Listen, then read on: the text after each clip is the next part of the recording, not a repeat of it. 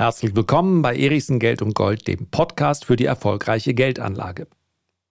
Wer langfristig in Aktien investiert, der kann eigentlich nichts falsch machen. Das beweist praktisch jede Statistik. Wer allerdings aktiver unterwegs ist, wer hin und wieder mal eine Aktie kauft, um sie dann später bestenfalls mit einem Gewinn auch wieder zu verkaufen, der wird an der Börse auch mal Verluste erleiden. Und diese Verluste, die müssen, anders als es teilweise im Marketing behauptet wird, die müssen auch mal wehtun. Das ist bei mir so, das ist bei anderen Anlegern so. Wie ich mich dieser Thematik nähere, warum ich nur bedeutende Beträge einsetze, das möchte ich heute gerne besprechen. Zuerst mal mehr Culpa. Garantiert habe ich selber schon Formulierungen verwendet wie Vorsicht, Börse ist ein gefährlicher Ort, bitte setzt nur Beträge ein, dessen Verlust ihr verschmerzen könnt, ihr sollt nachts noch gut schlafen können, ein Totalverlust muss man verdauen können und, und, und. Und grundsätzlich ist es natürlich richtig. Ich habe schon dieses Bauchgefühl, dass viele Privatanleger, insbesondere wenn sie sich noch nicht so lange mit der Börse beschäftigen, viel zu offensiv unterwegs sind, viel zu viele spekulative Werte kaufen, viel zu sehr dem Hang erliegen, sich reich zu rechnen und deswegen in Aktien investieren, die extrem volatil sind und alles andere als sicher. Die wesentliche, wichtige Basisdisziplin überhaupt ist es ja, langfristig in Aktien zu investieren. Und dann nimmt man natürlich keine Trendaktien, sondern dann nimmt man Unternehmen, die sich über viele Jahre stetig entwickeln, Marktführer, einen großen Burggraben und, und, und. Aber es macht natürlich Spaß. Es macht natürlich Spaß, auf den nächsten Highflyer zu setzen, mitten in einen Trend hinein. Also der aktive Handel ist voller Chancen, aber eben auch voller Gefahren. Und weil ich das weiß, auch aus vielen Gesprächen, die ich so geführt habe, wie groß der Drang ist, genau solche Werte zu kaufen, Genau deshalb gibt es natürlich lieber mal ein Disclaimer zu viel als zu wenig. Unter den Videos und Podcasts steht es sowieso und ich glaube, alle, die hier zuhören, wissen es auch. Das ist nur mein Standpunkt. Aber ich möchte das mal äh, ins rechte Licht rücken. Persönlich setze ich nur bedeutende Beträge ein. Bedeutende Beträge, das ist natürlich von der Größenordnung für jeden etwas anderes. Ja? Bedeutend heißt innerhalb meiner Depotgröße. Das können für den einen 300 Euro sein, das können für den anderen 300.000 Euro sein. Wir sehen es sehr schön an dem Portfolio von Berkshire Hathaway, wenn wir sagen, ja, der ist jetzt in Japan drin. Äh, tatsächlich ist er in Japan drin und das trägt natürlich auch zur Depot-Performance bei. Aber wenn sich all seine japanischen Aktien verzehnfachen, verzehnfachen, dann hat das immer noch nicht den gleichen Impact, als wenn sich Apple um 10% bewegen würde. Es ist richtig, hier zu diversifizieren und ich will hier auch nicht die Strategie von Warren Buffett in äh, Zweifel ziehen. Es geht nur darum, dass, die, dass man natürlich auch das gegenteilige Extrem erreichen kann. Es gibt sicher zu viele Anleger, die zu große Beträge in Einzelwerte stecken. Ich glaube, es gibt aber auch ganz, ganz viele, weil das, wenn man das so formulieren darf, vielleicht eher der deutschen sicherheitsorientierten Natur entspricht, die zu kleine Beträge investieren. Was ist damit gemeint? Es gibt ein Buch, ich habe schon häufiger darüber gesprochen, ihr müsst es euch jetzt nicht kaufen. Ich habe es so häufig gelesen, dass sicherlich die Weisheiten dieses Buches hier immer mal in die Podcast-Folgen einfließen. Damit ist dann ja auch dem Genüge getan. Es ist von Max Gunther, ist schon, glaube ich, rund 100 Jahre alt heißt die Zürich-Axiome. Ihr hört mich im Hintergrund blättern und ich möchte euch aus dem Nebenaxiom 1 etwas vorlesen. Welche Summe ist das, deren Verlust man sich leisten kann? Die meisten würden wohl eine Definition wählen wie ein Geldbetrag, dessen Verlust mir nicht wehtut oder eine Summe, deren Verlust meine allgemeine finanzielle Situation nicht wesentlich verändern würde. Mit anderen Worten, ein, zwei, 20 Dollar, ein paar hundert Dollar. Den Verlust solcher Summen würden die meisten Menschen aus der Mittelschicht als verschmerzbar einschätzen. Und folglich spekulieren die meisten Leute aus der Mittelschicht auch mit solchen Summen, falls sie es überhaupt tun. Aber denken Sie daran, wenn Sie 100 Dollar einsetzen und Ihr Geld verdoppeln, sind Sie immer noch arm. Man kann das System nur überwinden, indem man um hohe Einsätze spielt. Das bedeutet nicht, dass Sie Summen einsetzen sollten, deren Verlust Sie in die Pleite treiben würde. Sie müssen schließlich Miete zahlen und Ihre Kinder ernähren, aber es heißt, dass Sie die Furcht vor einem Schaden überwinden müssen. Wenn eine Summe so klein ist, dass Ihr Verlust keinen Unterschied ausmachen würde, dann wird sie Ihnen wahrscheinlich auch keine bedeutenden Gewinne einbringen. Große Gewinne mit kleinem Einsatz kann man nur erzielen, wenn die Gewinnwahrscheinlichkeit sehr, sehr niedrig ist. Sie können zum Beispiel für einen Dollar ein Lotterielos kaufen und eine Million Dollar gewinnen. Es ist schön, von so etwas zu träumen, aber die Wahrscheinlichkeit ist natürlich deprimierend gering. Normalerweise muss man bei Spekulationen dazu bereit sein, einen Schaden zu erleiden, wenn auch nur einen kleinen. Setzen Sie daher Summen ein, die dazu führen, dass Sie sich Sorgen machen müssen, wenn auch nur geringe Sorgen. Und jetzt mache ich was, was ich schon immer mal machen wollte. Oh, so ein Buch zuklappen hat was, ne? Wie so ein, darauf einen Dujardin. Ah, das wissen nur die Älteren, wie wir da vor dem Kamin. Das ist alte Fernsehwerbung. Also, dieser Text ist absolut korrekt. Und so gehe ich auch privat vor. Ich habe alle anderen Phasen durchaus Oh ja, in den letzten 25 Jahren durchlaufen. Das heißt, ich habe als ziemlich risikoaverser Anleger und anfangs ja Trader begonnen. Das heißt, ich kann heute rückblickend sagen, ich hätte aus meinem Trading mit meiner Erfolgsquote deutlich mehr rausholen können da sind jetzt, jetzt kein Bedauern mehr nach all den Jahren. Es ist einfach eine Zeit gewesen und es ist ja auch eine persönliche Entwicklung. Aber heute weiß ich, ich hatte gerade was den Beginn der Dotcom-Blase anging und dann auch die Zeit nach der Finanzkrise. Das waren Phasen, da hätte ich mit meiner Art des Tradings viel mehr verdienen müssen. So einfach ist das meine risikoaverse Natur, die zum Teil natürlich auch damit zusammenhängt, dass ich mir und das unterscheidet mich vielleicht auch von dem einen oder anderen in Anführungszeichen gierigen Trader, ja, so wie es im Film Wall Street beschrieben ist. Du musst gierig sein. Meine risikoaverse Haltung hängt vermutlich auch damit zusammen, dass meine materiellen Wünsche eher begrenzt sind. Also ich lebe nicht in einem Kloster und ich lasse es mir sehr gut gehen. Ich habe den Eindruck, ich führe ein wunderbares, privilegiertes Leben. Aber ich habe relativ wenig Statussymbole im Kopf, die ich unbedingt haben muss. Und zwar auf allen Ebenen, weder im kleinen Bereich noch im großen Bereich. Wie gesagt, ich empfinde ganz vieles als äh, Luxus. Und ich glaube, der ein oder andere würde von außen auch sagen, ne, das, das könnte schlechter laufen. Aber ich habe, wie gesagt, keine, es geht nicht um irgendwelche Chalets in der Schweiz. Ich brauche das nicht als Form von Bestätigung oder als Form von was auch immer. Ich möchte es gar nicht kritisieren, wenn jemand Statussymbole anhäuft. Das können ja durchaus auch Statussymbole sein, die im Wert dann steigen. Also Immobilien in der Schweiz oder das Chalet in der Schweiz oder in Frankreich oder das Boot. Ah, ob das Boot im Wert gestiegen ist, weiß ich nicht. Nehmen wir Uhren oder teure Weine. Und wenn du nicht unbedingt das als äh, Teil deines Planes hast, dann mag vielleicht eben auch der Gedanke schneller kommen, ja, es reicht so. Und das, das war tatsächlich so. Also ein nicht gieriger Trader, wenn man so will. Und das alles nochmal auf gehobenem Niveau. Alles ist äh, fein, dass man, wenn man am Ende einer solchen Phase sagt, ich bin jetzt finanziell unabhängig, wie man das auch immer definiert, dann ist das natürlich ein Erfolg. Nur, es hätte deutlich mehr sein können, wenn ich bedeutendere Beträge eingesetzt habe. Das hat dann in eine Phase danach in, ja, es wurde dann etwas zu viel. Ich war dann etwas zu weit auf der anderen Seite der Skala, weil ich eben das Gefühl der finanziellen Unabhängigkeit gibt dir dann auch vielleicht das Gefühl, naja, wenn hier diese Summe jetzt weg sein sollte, dann ist es auch nicht so schlimm, dann passt es immer noch. Aber wenn man sich dann zu weit auf, dem, auf der anderen Seite der Skala bewegt, dann können es natürlich auch mehrere Summen sein, die dann komplett verschwinden und dann merkt man es eben doch.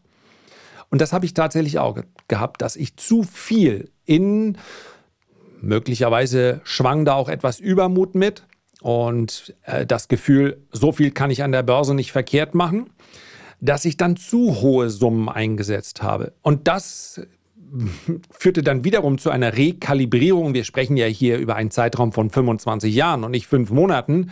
Ähm, dass es vielleicht einen kleinen Überschwang wieder in die andere Richtung gab, weil man dann das Gefühl hat, oh, oh, oh, oh, wenn jetzt die Summe geschmolzen ist, muss ich das wieder, das muss ich, das, das darf auf gar keinen Fall verloren gehen.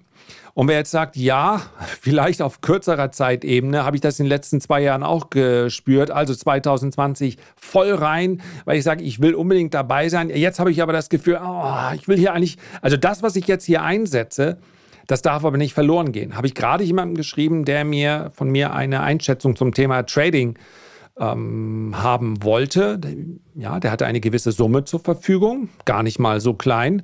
Ich habe ihm geschrieben, wer in das aktive Daytrading einsteigen möchte, der muss dazu bereit sein, all das zu verlieren. Denn das wird wahrscheinlich passieren.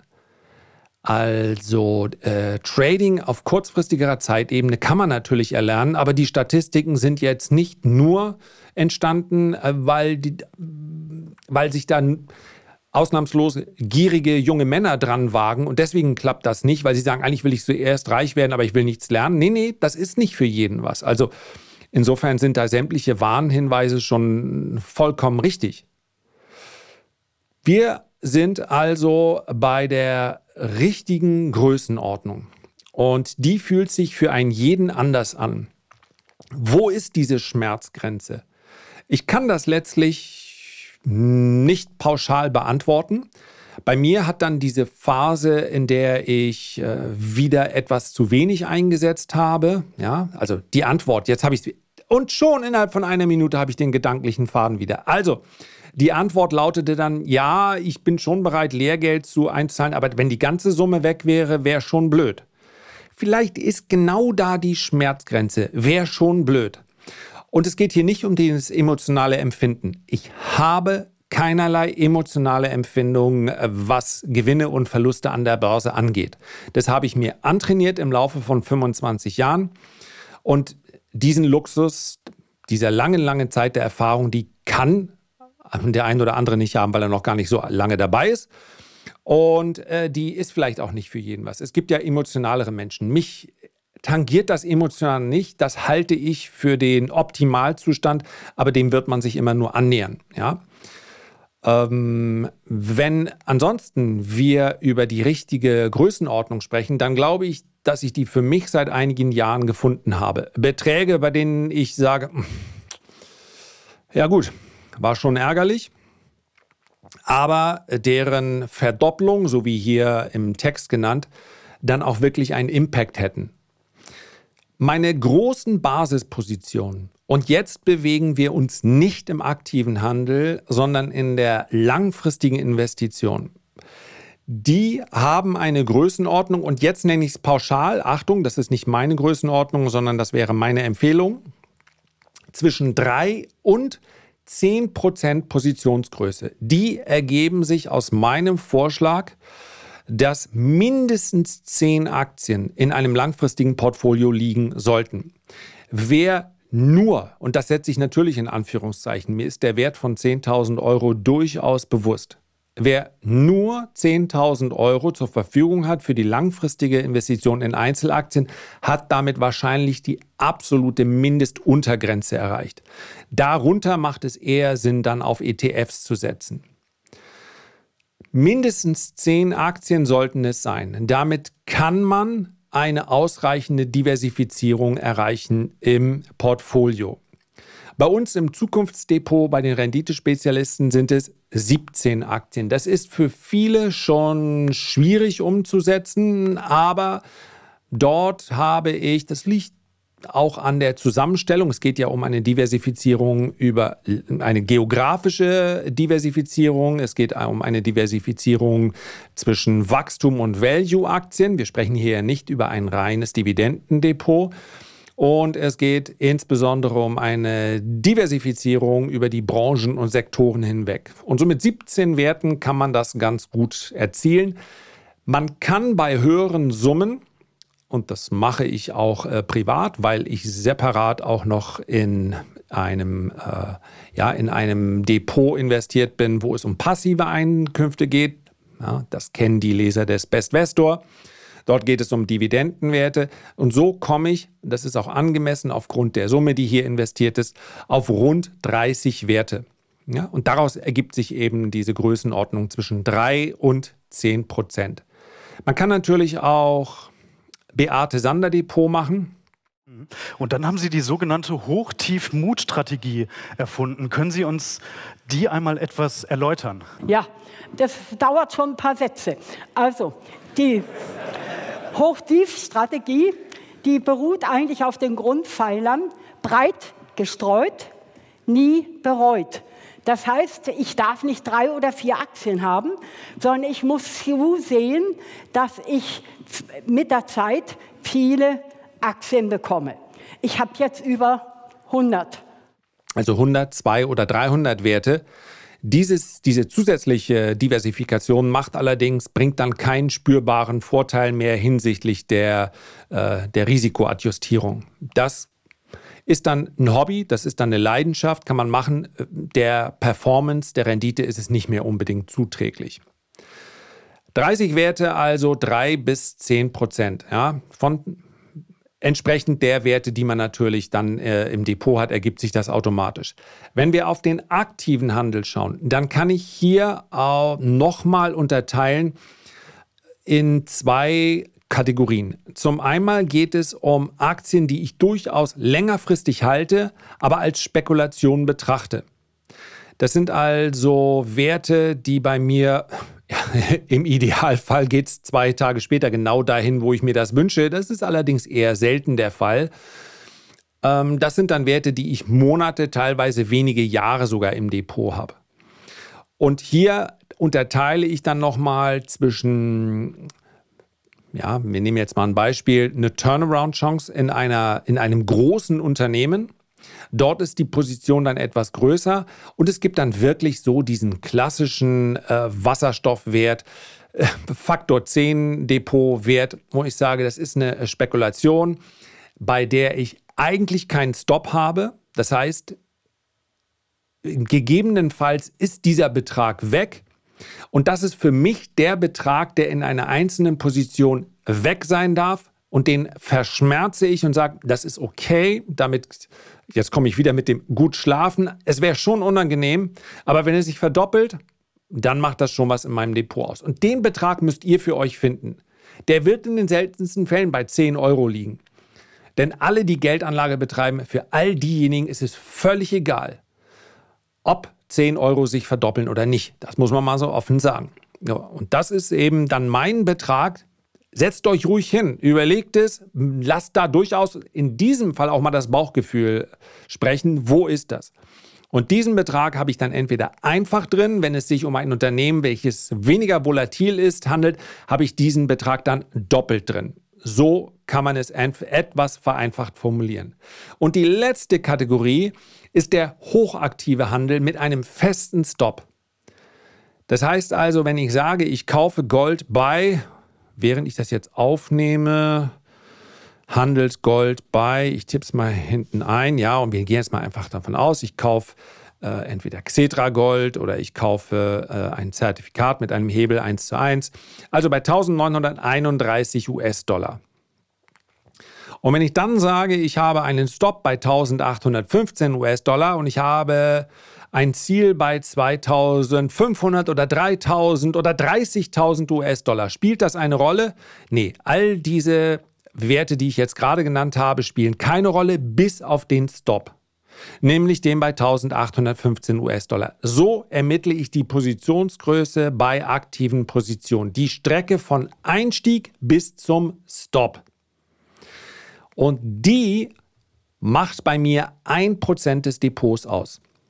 Das heißt also, wir nehmen ein Musterdepot von ähm, einer Million Euro an und sagen, okay, ein Prozent wären 10.000 Euro. Habe ich mich verrechnet? Nö, müsste hinkommen. Ne? 100.000 Euro sind 1.000 Euro, eine Million Euro sind 10.000 Euro. Wie oft passt also die Strecke von 1931 bis 1815, sind also 115 Dollar. Wie oft passt das in meine 10.000 Euro, 1% des Depots rein? Und daraus ergibt sich die Positionsgröße. Und so ist das immer im aktiven Handel. Das wird sehr oft missverstanden, indem man dann einfach sagt, ja, ich gehe immer mit 1000 Euro rein. Aber es macht ja gar keinen Sinn. Ja, entscheidend ist ja nicht äh, die Summe, die investiert ist, sondern entscheidend ist ja das Depotrisiko. Und bei mir ist es im aktiven Handel in der Regel ein Prozent, was ich äh, riskiere. So, und von daher sind natürlich diese aktiven Positionen alle unterschiedlich groß, weil der Stop bei allen unterschiedlich weit weg ist. Das ist nur eine Möglichkeit, wie man sich diesem Thema nähern kann. Wichtig ist, dass man hier eine gewisse ja, für sich eigene Regeln aufstellt und sagt, so gehe ich damit um. Damit nicht jedes Mal, wenn eine Aktie gekauft wird, das ganze Spiel von vorne beginnt und man sagt, oh, was könnte ich mir vorstellen, wo könnte sich die hinbewegen und dann ist mal die Position größer und aus dem Bauchgefühl, der Name klingt jetzt aber richtig cool, der Hype läuft richtig weit, sondern dass man eine gewisse Systematik in seinen Handel raus, äh, reinbringt. Was im Übrigen auch ganz wichtig ist, denn um besser zu werden, prüft man sich natürlich permanent. Das heißt, man schaut auf eine vergangene Periode, ein Quartal, sechs Monate, zwölf Monate und sagt, ja, wie gut war ich denn? Habe ich den Index geschlagen? Ist mir zum Beispiel in den letzten sechs Monaten im aktiven Handel nicht, nicht gelungen. Warum? Weil ich meine Systeme nicht auf Seitwärtshandel ausgerichtet habe, sondern auf klare Trends. Warum? Weil ich weiß, dass in der Vergangenheit der viel profitablere Ansatz war. Damit muss ich aber akzeptieren, dass in solchen Seitwärtsmärkten meine Performance hinterherhinkt, weil ich mit dem Großteil des Kapitals gar nicht investiert bin. Und wer jetzt sagt, wieso seitwärts? Die Märkte sind doch gestiegen. Tja, das sind sie aufgrund von vier oder fünf Werten. Und dann war man entweder in diesen vier oder fünf Werten drin. Und wenn daraus jetzt jemand sagt, ja, dann hättest du halt in die vier, fünf Werte investieren können. Welcome to my world. Wenn ich die Dinge nicht vorher weiß, dann ist es manchmal auch für mich schwierig. Und wenn sie einfach steigen und ohne irgendeine Art von Korrektur weiter steigen, dann muss ich dem zusehen. Und das werde ich auch in Zukunft machen, denn meine Phasen sind die, in denen es deutliche Trendbewegungen gibt. Deutlich abwärts performe ich aus, deutlich aufwärts performe ich aus, auch aus. Diese Phase wie jetzt, da bin ich in einem Boot mit Stanley Druckenmiller und das ist keine Entschuldigung, der sagt, in solchen Phasen bleibe ich an der Seitenlinie. I honestly don't see a fat pitch. Right now. What I do think is, given the change in liquidity, given everything I've outlined, some really fat pitches are going to emerge in, say, the next 8 to 24 months. And I don't want to blow my cash and be in a be in a horrible mental state, being down eight percent, making a big bet on something that I didn't have amazing conviction on when I think the roadmap is going to be good. Und das mache ich. So. Man muss wissen, wann bin ich im Markt. Man muss wissen, mit welchen, in welcher Größenordnung gehe ich in den Markt. Und hier eine, diese Systematik reinzubringen, die ich gerade angesprochen habe, ist für jeden, für jeden Anleger und auch für jeden Investor sinnvoll. Und der erste Schritt wäre, sich vielleicht nach diesem Podcast jetzt hinzusetzen und mal zu überlegen, okay, welche Beträge kann ich denn hier investieren? welchen Verlust stecke ich noch weg? Aber ich merke auch, wenn ich recht habe. Ich merke, wenn der Wert sich in die richtige Richtung bewegt. Denn das gehört auch dazu. Ansonsten wird es belanglos, dann ist es uns egal und dann ist es Spielerei und dann können wir es auch bleiben lassen.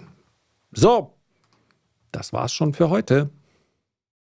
Herzlichen Dank für deine Aufmerksamkeit. Wenn du dir jetzt die Zeit nehmen würdest, ein Feedback zu hinterlassen oder reden wir nicht um den heißen Brei herum, bestenfalls fünf Sterne, dann würde ich mich sehr darüber freuen. Aber am allermeisten freue ich mich, wenn wir uns beim nächsten Mal gesund und munter wiederhören. Bis dahin alles Gute, dein Lars.